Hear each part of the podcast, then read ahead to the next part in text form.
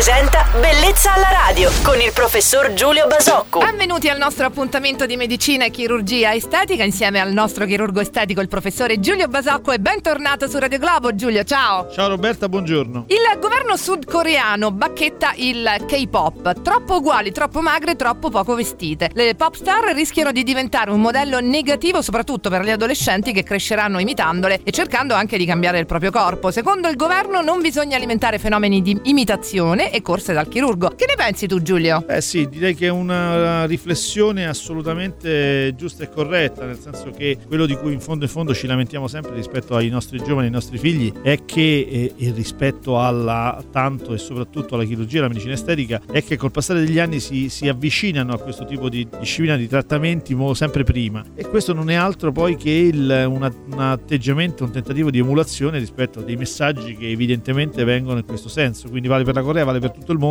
diciamo che un maggior senso di responsabilità da chi eh, lancia un messaggio ce lo aspetteremmo. Quindi è un problema che riguarda tutti, da Oriente ad Occidente, insomma da nord a sud. Assolutamente sì, direi che riguarda il messaggio che tendiamo a dare al, attraverso i media, attraverso tutte le forme di informazione a un pubblico che ovviamente è più debole, come gli adolescenti. E ci troviamo, credo, la maggior parte, almeno tutti d'accordo. Ringrazio il nostro chirurgo estetico Giulio Basoccu che tornerà domani con altre pillole di bellezza per tutti noi, sempre su Radio Globo. Buona giornata Giulio. Ciao Roberta e buona giornata a tutti.